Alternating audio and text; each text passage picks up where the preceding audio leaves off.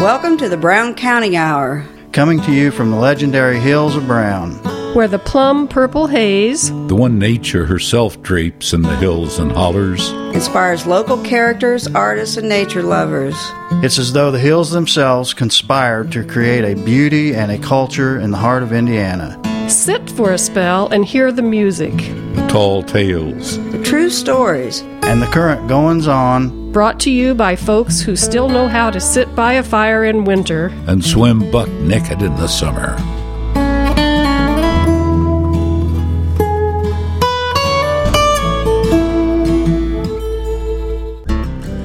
Welcome to episode 7 of the Brown County Hour, coming to you from downtown Nashville, Indiana.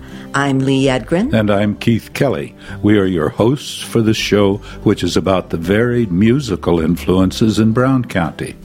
In a few moments, we will have visits with Brown County musician Tamara Lane and one of our favorite sons, Jon Kay, who is Director of Traditional Arts Indiana. Both will demonstrate some of the older instruments they play, and Jon shares some great stories about early musicians. We'll hear about Bill Monroe, the father of bluegrass, and his ties to Brown County, and listen in at a little reunion of the String Bean String Band, a great Brown County band started here in the 70s, then hear from a younger musician, Keenan Rainwater, about his band, the Indiana Boys. And Gunther Flum weighs in on music too. Late summer, there is plenty of natural music here, so we've included a piece about buzzing bees. Let's start out with some history. The first music a child has heard is the beating of its mother's heart, and the native people beat the drum in tune with Mother Earth. Music of the people is the sounds of nature spring thunder and rain, or human thunder, tears or hope, full throated or whispered, also through instruments, spoons or sticks, fiddle singing. The music of Brown County is folk with all of us being the people, not just a time period or a narrow perception that there is only one Brown County music. Music that makes you dance or sway and puts words to our moods is Brown County music. Whether it is square dancing, boot scooting, playing by the fire or on the front porch, or Marie Goss grand piano echoing north of Nashville. Listen to the upcoming sounds and get dancing. Of course, the early instruments gradually became more sophisticated. Susan Showalter did some research about possible early Brown County musical instruments and who made and played them. She found that the Smithsonian Institute had even made recordings of local fiddler Lewis Henderson, who lived near Stone Head, and singer songwriter Pat Webb, among others. I'm Brown County artist Susan Showalter, and I'm visiting with Tamara Lane. She's quite an accomplished musician. She has a company called Celtica. She plays sort of a twist on Irish music. She can explain that in just a minute. She has had quite a career, and she's played for international dignitaries, including Mikhail Gorbachev, former president of Russia, and several other dignitaries here in the United States and all over Indiana. Welcome to the show, Tamara. Nice Thank to have you. you here today. Thank you. It's nice nice to be here. Yeah, tell us how you got involved with this kind of music and exactly how would you describe it? In college at Taylor University, I minored in piano music, but we had to do a history timeline in our studies, and I kind of got stuck in that Renaissance medieval period. I loved the modes, the liturgical modes and such. And then after college, I worked out and made music for a while, and I discovered that Celtic music has uh, some of the same modes that the Renaissance period, the medieval period has. So that's kind of how I discovered Celtic music and just kind of went went on into it, it's become really my thing. Celtica is the name of my group, and Tim Dooley plays with me. We're a duo right now, and then we have guest musicians who perform with us. And our CD right now, we have guest musician Don Blair, who's played the flutes and whistles and such. I've been doing some research for this show. And the theme is Brown County early influences of music here. And I noticed that some of the people in our history here locally had c- come here from North Carolina and also Kentucky and Tennessee. We had kind of a Scotch Irish influence. And I wondered if you could tell us which instruments that you play. You play such a variety, might have been played, say, back in the early 1800s here in Brown County. Just a guess if you don't know for sure. Probably all of the instruments I play, except for piano, would have been at that time period. I'm not sure what would have been here specifically, but the hammered dulcimer is an ancient instrument, and they think it has a Persian origin. And here in the western part of the world, it's mostly associated with the Celtic and maybe Renaissance and Appalachian music. So that very well could have been here. The bowed psaltery is, a, as far as I understand, a 10th century English instrument.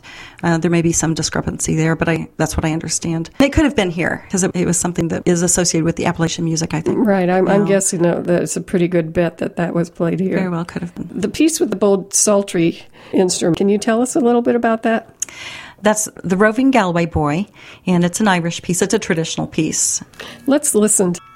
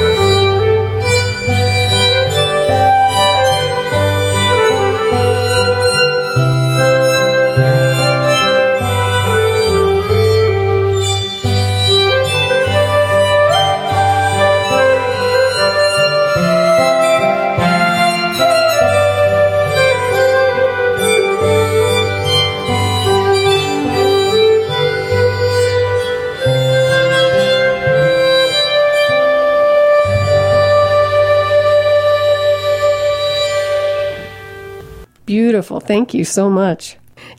The field organ, I have a little field organ that folds down into itself, latches, has a handle, and is about the size of an old PV amp. It was taken out into fields for military celebrations and evangelistic services back in the 1800s, early 1900s, and so it very well could have been here during that time period. It's a little pump organ. It sounds like a harmonium or an accordion, has bellows, and uh, so that very well could have been here. I have a hurdy-gurdy that may not have been here. It's more associated with French music than Scottish music. We did have some people named Beauchamp that I believe were probably of French descent okay, that played even out at the state park. I even remember that from my early childhood in the 50s and 60s. They played at the state park at square dances and all. Uh, okay. Uh, Doc Beauchamp and Hip, they were actually my neighbors here in Brown County. Mm-hmm. So maybe they used something like that. I was listening to your wonderful CD and I notice the second piece has hurdy-gurdy on it, I believe. Mm-hmm. Can you tell us a little bit about that particular piece, and we'll listen. To- Scarborough Fair is actually an English tune that would have gone back to, I think, the early 1500s. Well, let's take a listen right now.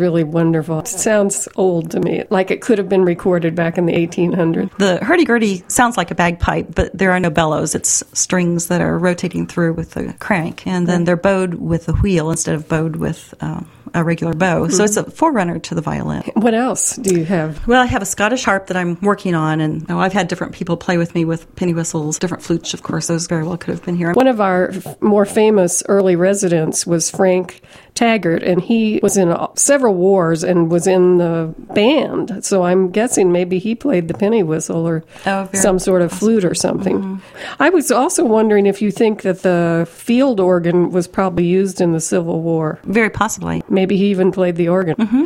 It's been said that he had some of the larger homes in downtown Nashville, one of which is now where Calvin Place is, and one of which is where the Hobnob restaurant is, and that there were music gatherings there in the 1800s. And then there's forerunners to the piano, and so there would have been kind of pre-modern pianos here in the county. I know there's one up at TC Steele. Thanks again for coming in and joining us. This is Susan Showalter and talking to Tamara Lane. This hot summer has made the insects here thrive. We enjoy their music even though we think of them as pests. Kaylee Witt learned something as she talked with John Mills and Tony Gaudin about one insect we all depend on. Walking with Nature is talking about bees and beekeeping with John Mills, a local potter who has kept bees for over 40 years. Good evening, John. Hi, glad to be here. So, how does a bee colony grow? The queen is a female it's a complete female and lays eggs down in the bottoms of the wax cells in the comb. And the standard size of cell will raise a worker bee that goes out and gathers nectar and pollen and takes care of the brood that's growing in the cells of the comb. The slightly larger cell causes a queen to lay an unfertilized egg, which becomes a male. Their sexuality is different from ours. An unfertilized egg becomes a male, a fertilized egg becomes a worker, or if fed properly, a queen. Takes three weeks to four weeks for these bees to go from an egg to emerging and starting to work. The queen takes a little bit longer and it grows in an entirely different shaped cell. From the flowers, they collect nectar, which of course is the carbohydrate food for everybody in the hive. They collect pollen, pack it into little sacks on their sides of their hind knees, and bring it back, and that's the carbohydrate and protein of their food. In the course of spreading it around, sharing it within the hive, they also pass around pheromones generated by the queen predominantly, which kind of keeps order in the hive. Everybody knows she's there and all is well because they taste her pheromone as the food is exchanged among all the bees in the hive. What sort of plants do they feed on? Black locust trees, dandelions are good. White and yellow sweet clover, the sumacs are good. They do pretty well on goldenrod and on asters. That's usually the last thing of the season. When red maple blooms, for me, that's when spring begins because I can hear the bees up in the tree working that. They're so excited. They haven't had anything for so long, and now here it is. What do bees do over the winter? Ah, they huddle together. They don't go dormant. They don't hibernate. They just cluster together. They kind of shiver. You know, when we shiver, that's to try to warm us up. And they do that while clumped together in a group. And they can maintain a temperature that'll allow them to survive through the winter that way.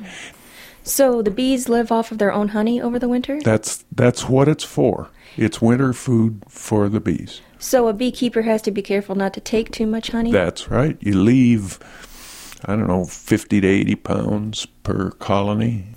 What is the health of bees in Brown County? We're not having the colony collapse disorder that you hear so much about in the news media because we aren't involved in the migratory beekeeping, and they're getting dragged across the country on flatbed semis and fed high fructose corn syrup and soy patties.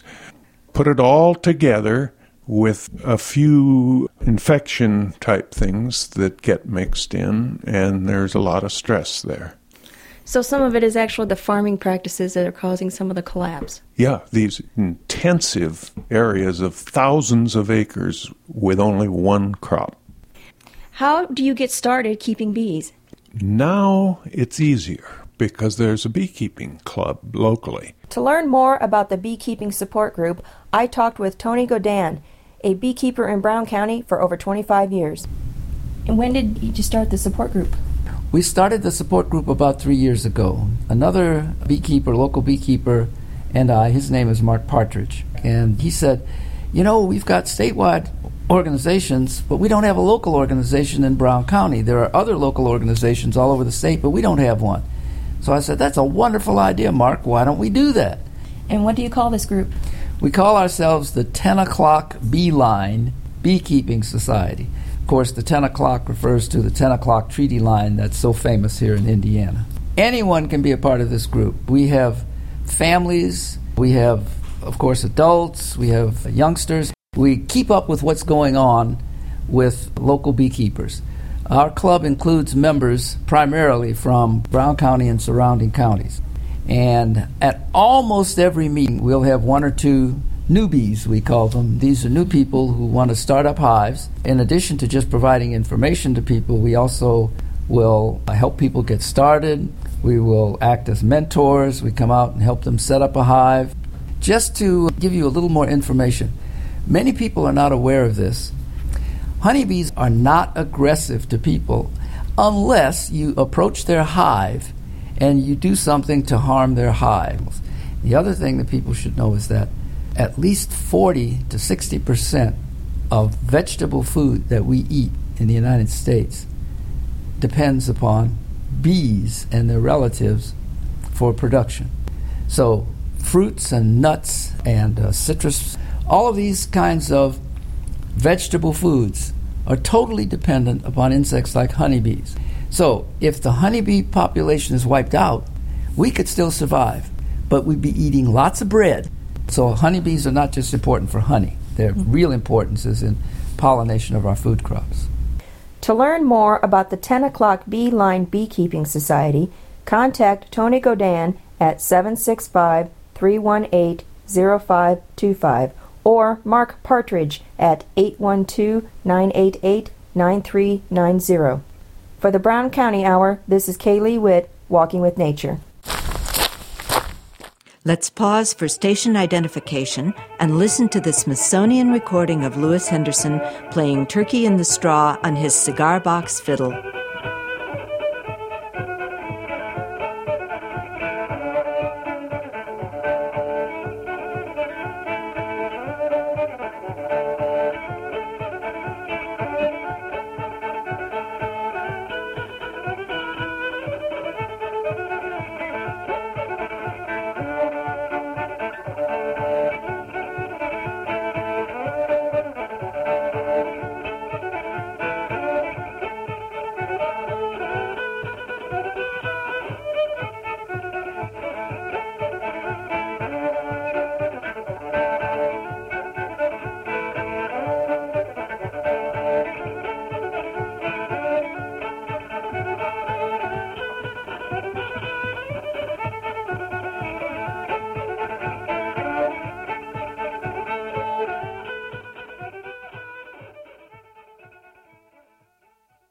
Welcome back to episode 7 of Brown County Hour about musical influences in Brown County. During June events sponsored by Experience the Arts in Brown County, Pam Raider and Susan Showalter attended a wonderful lecture given by folklorist Jon Kay. This edited recording, made on location at the Brown County Art Guild, gives more insight into how music evolved here. Play a little song I wrote called Richard's Wake.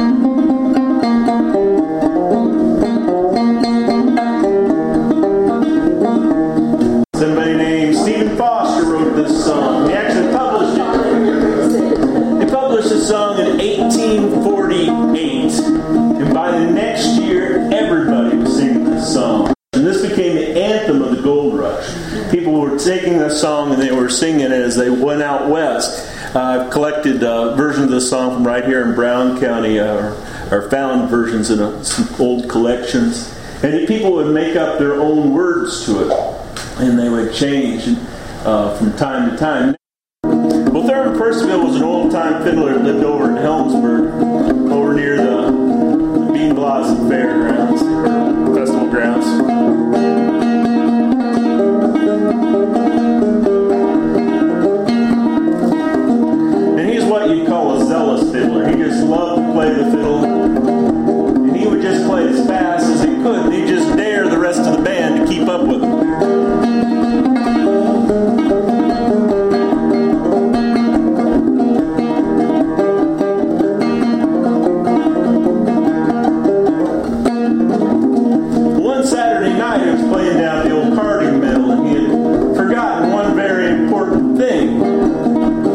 Forgotten he had tucked his pistols on the inside of his coveralls. And he went to hit a high note, and that pistol jumped right out of his pocket. It just kind of hung there in midair for about five minutes. Everybody stopped and they looked at it. And it fell and discharged. Everyone started checking themselves for any major creases or perforations, but everybody was okay. But about that time, uh, a mother started pushing her way through the crowded dance floor over to a cardboard box which was up against one wall, and straight through the middle of that cardboard box was a bullet hole. She reached in that cardboard box and she pulled out a quiet little baby. Well, the baby was okay. I can tell you that with absolute certainty because that little vignette of a story was told to me by the man who just happened to have been all those years ago before the baby in the box. And I happen to know for a fact that Jack Weddle would never tell a lie to about such a thing. He's kind of a local fixture, was, and he happened to have been the baby in the box all those years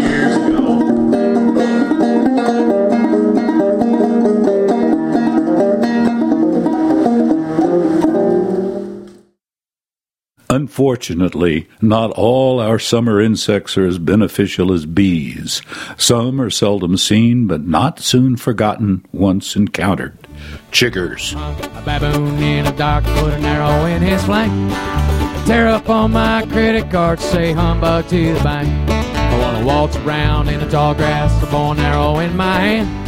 Well, you can tell my boss that I sick us off, I'll be living off the land. I wanna live in the moment, this moment's why I'm here. Like Hello, the for the Brown County Hour. In this special nature segment, we are taking you live out into the field in search of one of Brown County's most notorious human predators. Just what are we looking for out here? Chiggers. What? I've never seen a chigger. How are we going to find one? Don't worry, I think they will find us. Well, what exactly is a chigger? Well, a chigger is a type of harvest mite. They are arachnids, about one twentieth of an inch long and bright red in their adult form. But don't worry, if you see one of these red bugs, the adults are harmless to people. It's the little ones that get you. I think I'm getting one right now. Excellent. When a chigger is born, it hatches out of its egg and is about one one hundred and twentieth of an inch long. At this stage, a chigger has only six legs. This is amazing because it's an arachnid. It's not until a chigger bites somebody that it actually gets all eight legs. Like a rite of passage for chiggers. Right. These little bugs, they'll crawl up a pant leg or something, until they find a choice part to dig into, usually somewhere you can't avoid itching. So they actually burrow into your skin? Well, what happens is they find a pore or a hair follicle where they can pierce the skin and inject a digestive enzyme that liquefies the skin around the area. As you can imagine, this is really irritating. And they can stay feeding on you for up to four days. Egad, so what can we do? Put nail polish on them? Well, you could. I mean, that, that would probably kill the bug. No But way. so soap and water, alcohol and peroxide, or you could expose them to 140 degrees Fahrenheit. Personally, I think the peroxide works the best.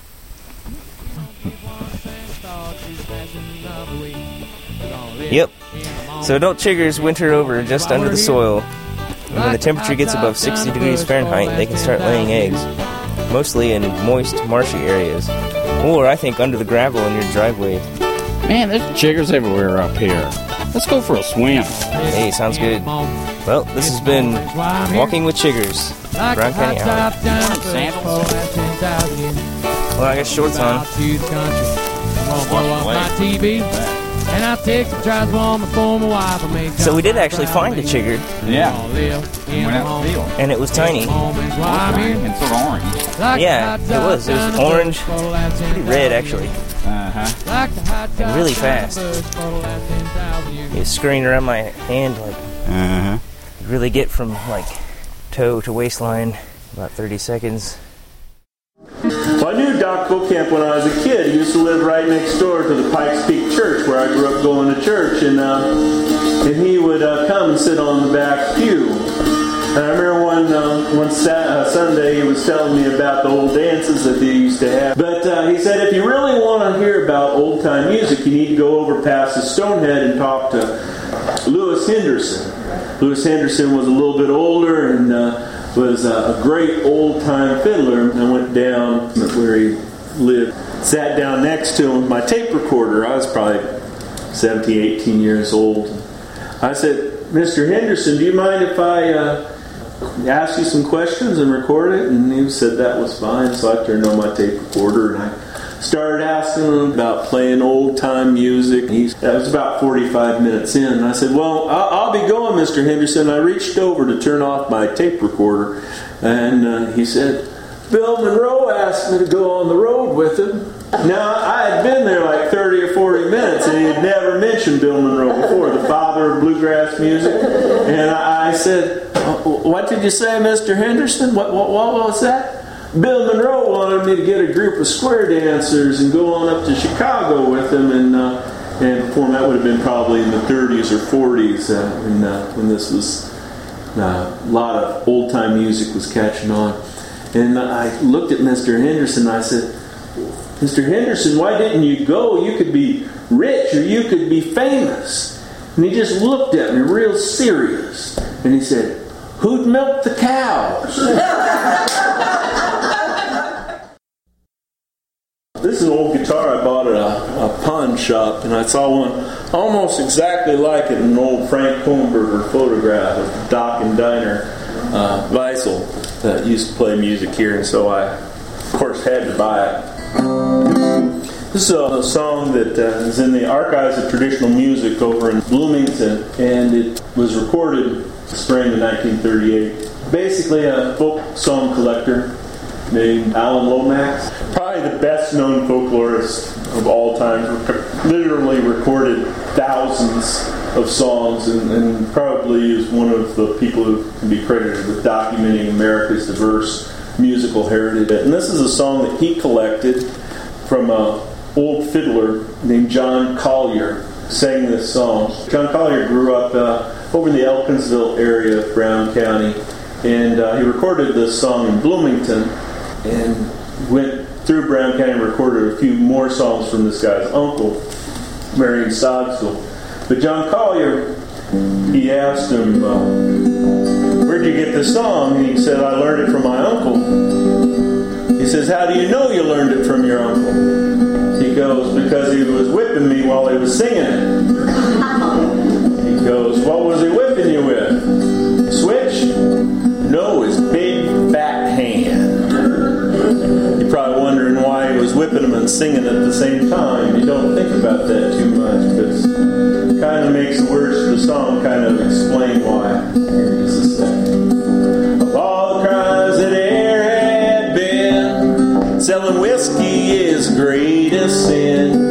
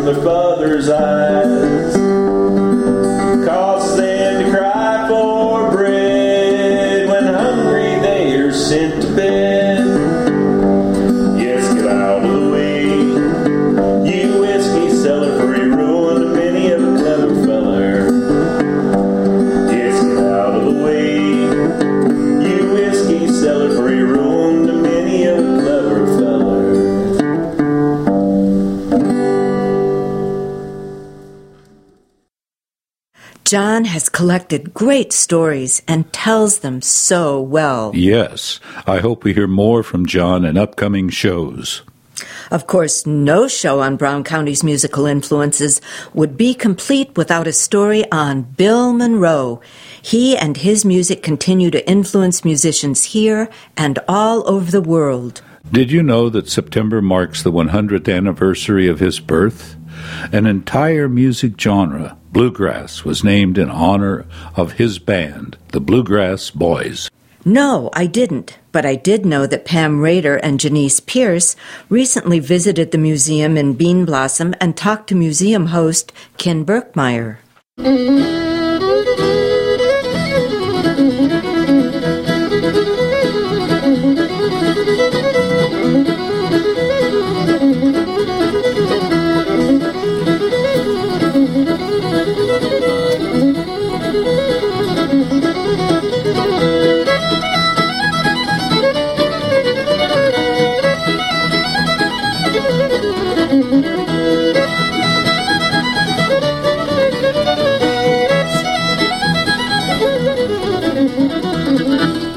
genius of Bill Monroe is recognized by his inclusion not only in three Bluegrass Halls of Fame, but also the Country Music Hall of Fame, the Rock and Roll Hall of Fame, and the Nashville Songwriters Hall of Fame. During his career, he played at the White House before four different presidents and toured Europe and Japan with his band.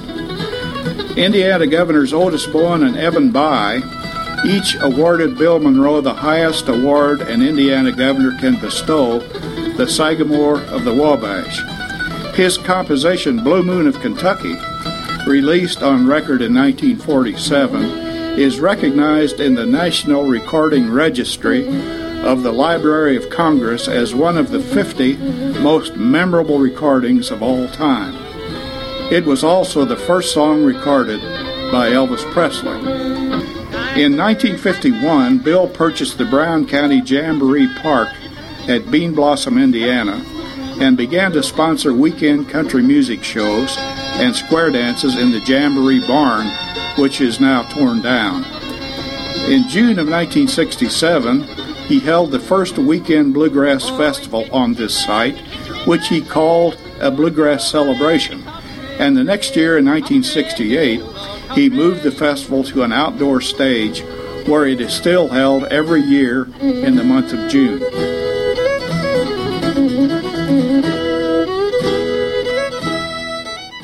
I'm Pam Raider. I'm here with Janice Pierce. We're from Brown County Radio Hour, and we're talking to Ken Bergmeyer. New employee here, Uh-huh. attendee for years.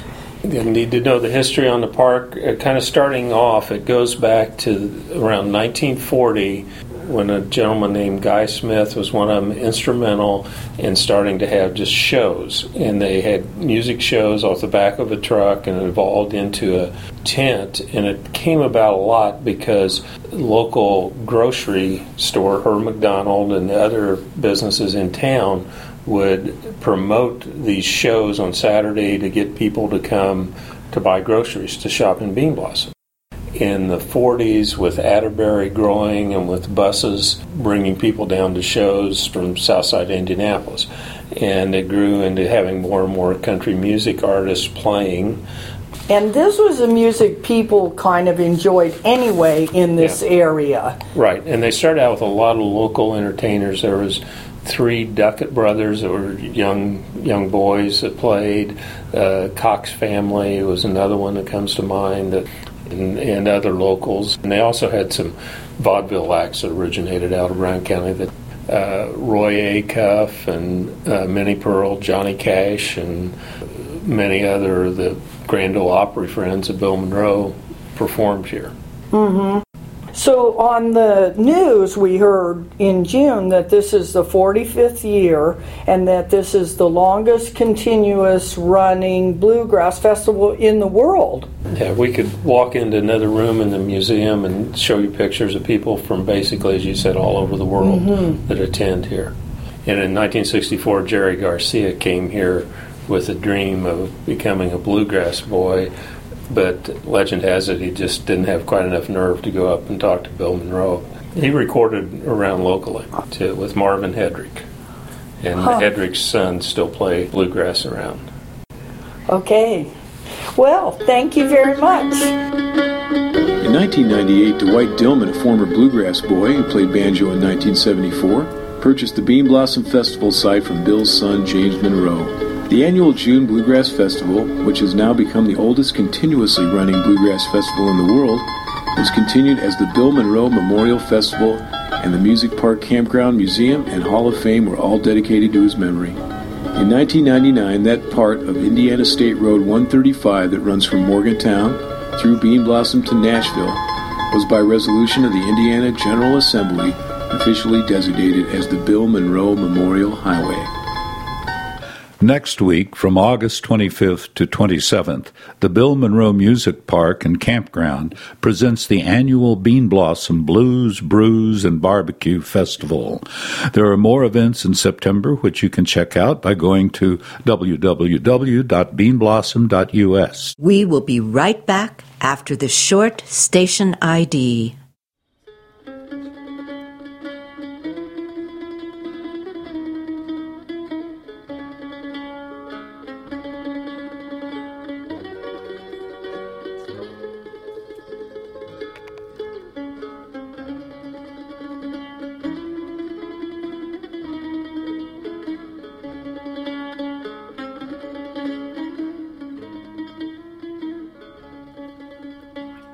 Keith, I loved the String Bean String Band, a local band started here in the 70s, which left Brown County for bigger gigs. Yeah, they had a huge following, so it was very exciting when part of their band sat in at our studio recently for a very brief reunion with three members. Let's have a listen. This is Bruce Clegg with WFHB's Brown County Hour. And as our guest, we're fortunate to have three of the original members of the String Bean String Band Dave Gore, Robbie Bowden, Paul Pell, and we're missing one member. Kenny Aprilla. He lives in California. He's in California, couldn't make it probably. Couldn't make tonight. it this evening. we can understand that. Had to work. Uh, they're working on the road, and he said he didn't want to. And uh, you guys are uh, going to pick out some tunes for us, I think. Play us a few tunes here in the studio. And uh, first one Soldier's Joy. It's an old Um, fiddle tune. But let's Paul's just- going to do the banjo on that. One. Sure. Paul, you ready? I'm ready. Let's hammer it out. All right, let's go.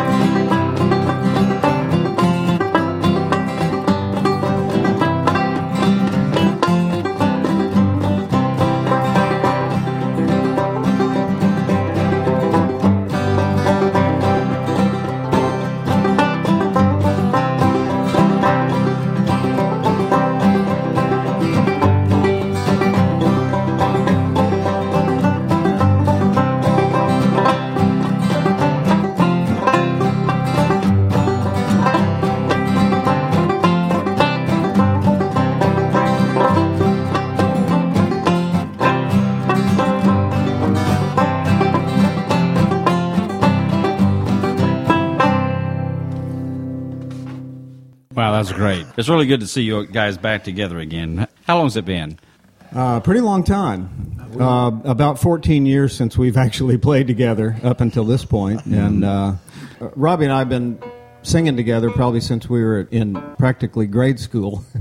uh, Early high school, yeah. yeah, we used to get together. There's a, a little bar over here on the corner called the Pine Room, which is not there anymore. It's out in Salt Creek Park. But we used to sneak in there and uh, listen to country music on the jukebox and got a lot of influence from that. And probably a little spillover from Bean Blossom and the Bluegrass boys up there, too. Did it influence your music at all? The I concerts? think a little bit. Yeah, we used to um, we used to go up to the jamboree, and I went for years. Uh-huh. I usually sneak in and Me too. Uh, cli- climb over the fence, Climb over this barbed and, wire and go in and, and listen to the bands. When the old barn was up close to the road, we used to go to that. That was a lot of fun. Uh, Dave's brother Steve used to play bluegrass music with uh, Marvin Hedrick and the Weed Patch Boys. The Weed Patch Boys. They were um, yeah an old bluegrass band from here in Nashville back in the fifties.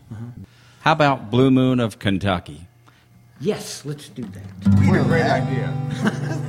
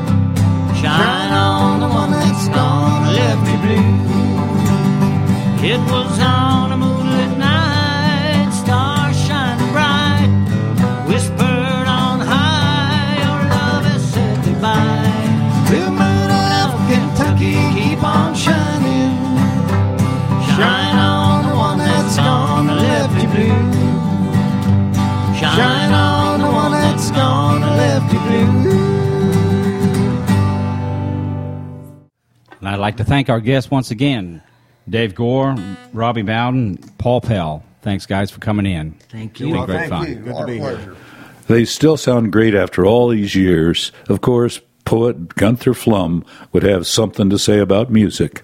I think that I shall never see a song as lovely as a tree, but I can tell from what they are, they make a fiddle or guitar sound so fine or play just right that I will listen day or night to that old hollow chunk of wood because its music sounds so good out on our porches around our fire here in Brown County as the nights expire. There's music in the croak of frogs and singing in the howl of dogs, and songs of love from every thicket, from birds and bees and chirping cricket, while music for a million years has been around to calm the fears of female types of many critters, by males' whistles, screams, and twitters, that warms the cockles of gals' hearts, among their many other parts.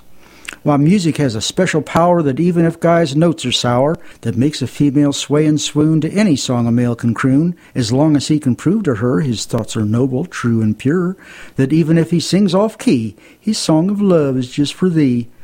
And so it seems it might sound stupid, but there's money in them songs from Cupid. So there was times when I was young, I had me songs that I had sung that Elvis and the Beatles too stole from me when I was blue and got my songs upon the air and made themselves a millionaire. For they done made them all that money from songs I sang about my honey. So now I sing me this here song and how them boys had done me wrong, so that when folks hear my sad tale, that maybe justice will prevail, because you see where I come from, us country folks, we ain't that dumb. Our judge and jury here will agree, them boys done stole them songs from me. Then we can sing a song of thanks with all their money in my town's banks. Compensation for my broken heartstrings. Musical influences and styles continue to be passed from generation to generation here. We have many fine bluegrass bands of all ages playing in the county. Musician Keenan Rainwater gives us his insights into why the music scene in Brown County is so rich. Okay, this is Rick Fettig, and I'm here with the Brown County Hour and WFHB Studios, and uh, we're hosting the Indiana Boys this evening, aren't we? And that's what you guys call yourself? We do most of the time. We got uh, Dan Bilger on the bass, straight from the White Lightning Boys, and other uh, parts unknown. And then uh, Barry Elkins, Mr. Barry Todd, as we uh, as we affectionately call him, he's playing the mandolin for us tonight, and playing it well. I got Dickie Gist over here to my left, running the soundboard and playing the guitar all at the same time. He's a wonder. And then uh, myself, I'm Keenan Rainwater, and I'm playing the guitar and singing, and once in a while I'll play the harmonica a little bit. Okay, so are you from Brown County? Oh, I sure am, yeah. All Okay. 29 years. Yeah. Um, how do you think living in Brown County has inspired your writing and your musical abilities? Man, that's that's pretty broad. Like we, we think it's pretty broad, but uh, you know, it's not only uh, inspired me to do music. It's it's surrounded me with people that do music. You know, in Brown County, there's so much talent. There's so many people that play music. It's it's fairly easy to get hooked up in the in the culture of it and and in that circle of folks. And uh, there's such a good bunch of people. It's hard to get out of it once you're into it. You know, even if you should want to. I don't. But uh, like we were talking earlier, there's a lot of intermixing among the groups. You know, Right. You, just walk in and play, and then uh, you go to somebody's house and play some more, or there's a a campfire or something like that. And the generations before me to pass it down to us uh, around a campfire and, and a, a fella's garage. You know, we got a, a friend of ours that's just had his 80th, 80th birthday. He hosts us out there, and uh, you know, pass it down what he knows. I'm round the curve, about to scrape my knee, doing all I can, stay out of the trees. And I've been burning up these old country roads, gal. Where I'm bound, honey, I don't know. But I go where this engine will take me, and I'll end up where nobody knows.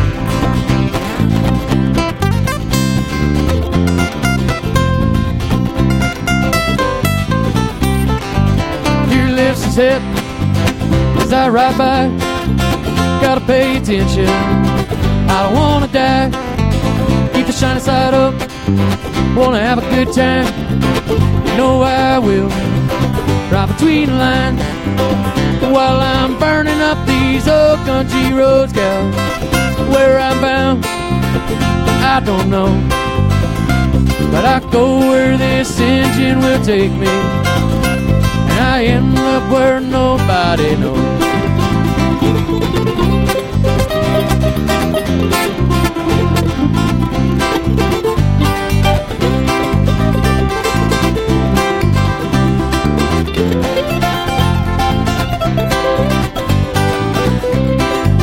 Don't even try, can't follow me. Shut down a gear, gonna be. Now watch the sun bed from the sky. I ride all day, I ride all night, and I've been burning up these old country roads, gal. Where I'm bound, honey, I don't know, but I've gone where this engine will take me. To somewhere your cold winds won't blow. Yes, I ended up where nobody knows.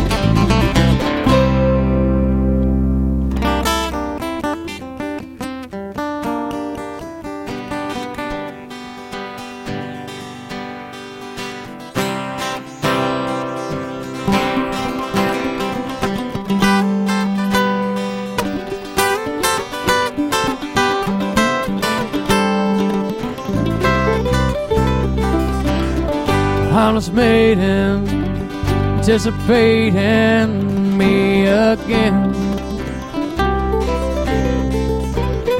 Never asking, yet always basking in my attention.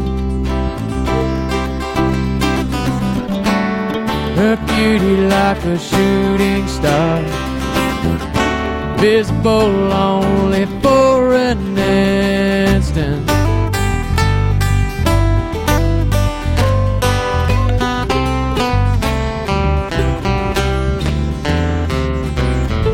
pink begonia, are sitting pretty on a windowsill. A summer breeze warms away the morning chill.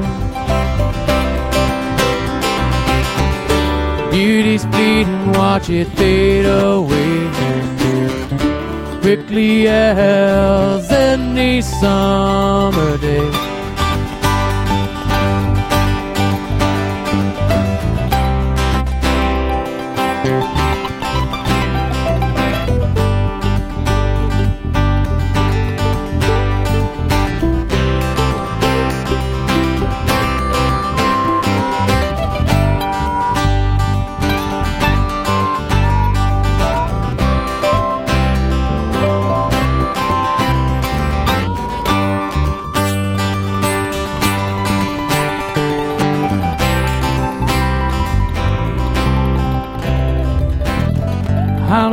Maiden, anticipating me again.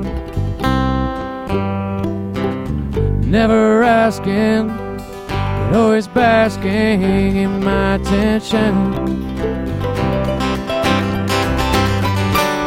Her beauty like a shooting star, visible only for an instant.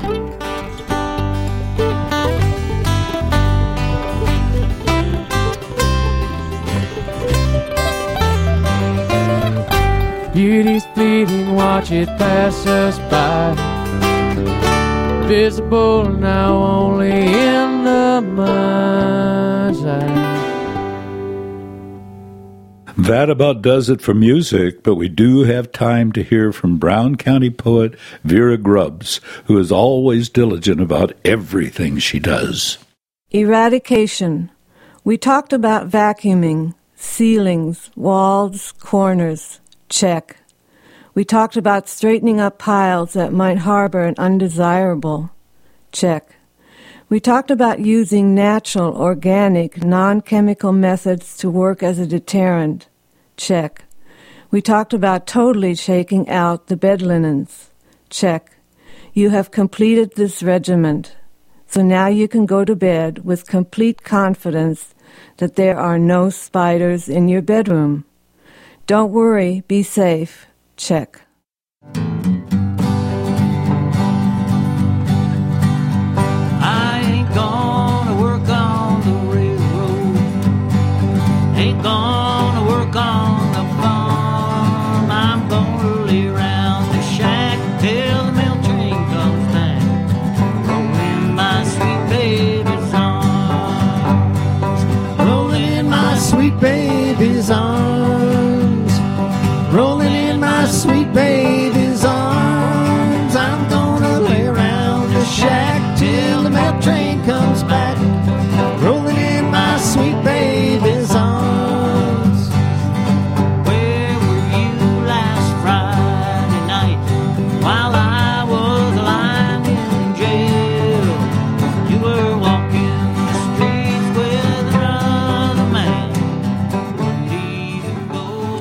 Well, that's it for this show.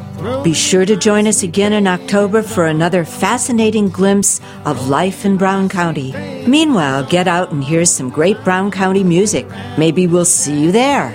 Your hosts for this episode have been Lee Edgren, And Keith Kelly. Executive Producer Chad Carruthers, Managing Producer Pam Raider, Technical Producer and Webmaster Jeff Foster, Technical Staff Scott Nelson, George Clegg, JT Robinson, and Rick Fettig, Editing George Clegg, Janice Pierce, Susan Showalter, and Pam Raider. Correspondents Susan Showalter, Janice Pierce, Bruce Clegg, Pam Raider, Kaylee Witt, George Clegg, Vera Grubbs, and Rick Fettig. Script writers Pam Raider, Pete Siebert, and Susan Showalter. And a slap on the back to our friend Slats Klug for our theme music. Our guests, Tamara Lane from Celtica, online at celticaband.com. Jon Kay, Director of Traditional Arts, Indiana, email jkay at indiana.edu. Bill Monroe segment, Ken Berkmeyer of Bill Monroe Bean Blossom Museum, online at beanblossom.us. Other guests were String Bean String Band, Robbie Bowden, Dave Gore, Paul Pell with Bruce Clegg on jaw harp, Indiana Boys, Keenan Rainwater, Dan Bilger, Barry Elkins, Dickie Guest. Drumming music, Kevin Johnson, Dick Ferrer, Tim Arnold, Debbie Arnold, Janine Johnson. You can listen to this episode or any previous one on browncountyhour.com or wfhb.org. Thanks for listening. You've been listening to the Brown County Hour. Coming to you from deep in the woods of Brown County, Indiana. Celebrating the arts, culture, and nature that make this such a unique community. Visit us online at browncountyhour.com. The Brown County Hour is a production of WFHB. Volunteer powered, listener supported community radio for South Central Indiana. Take me back, back to my home, Brown County home.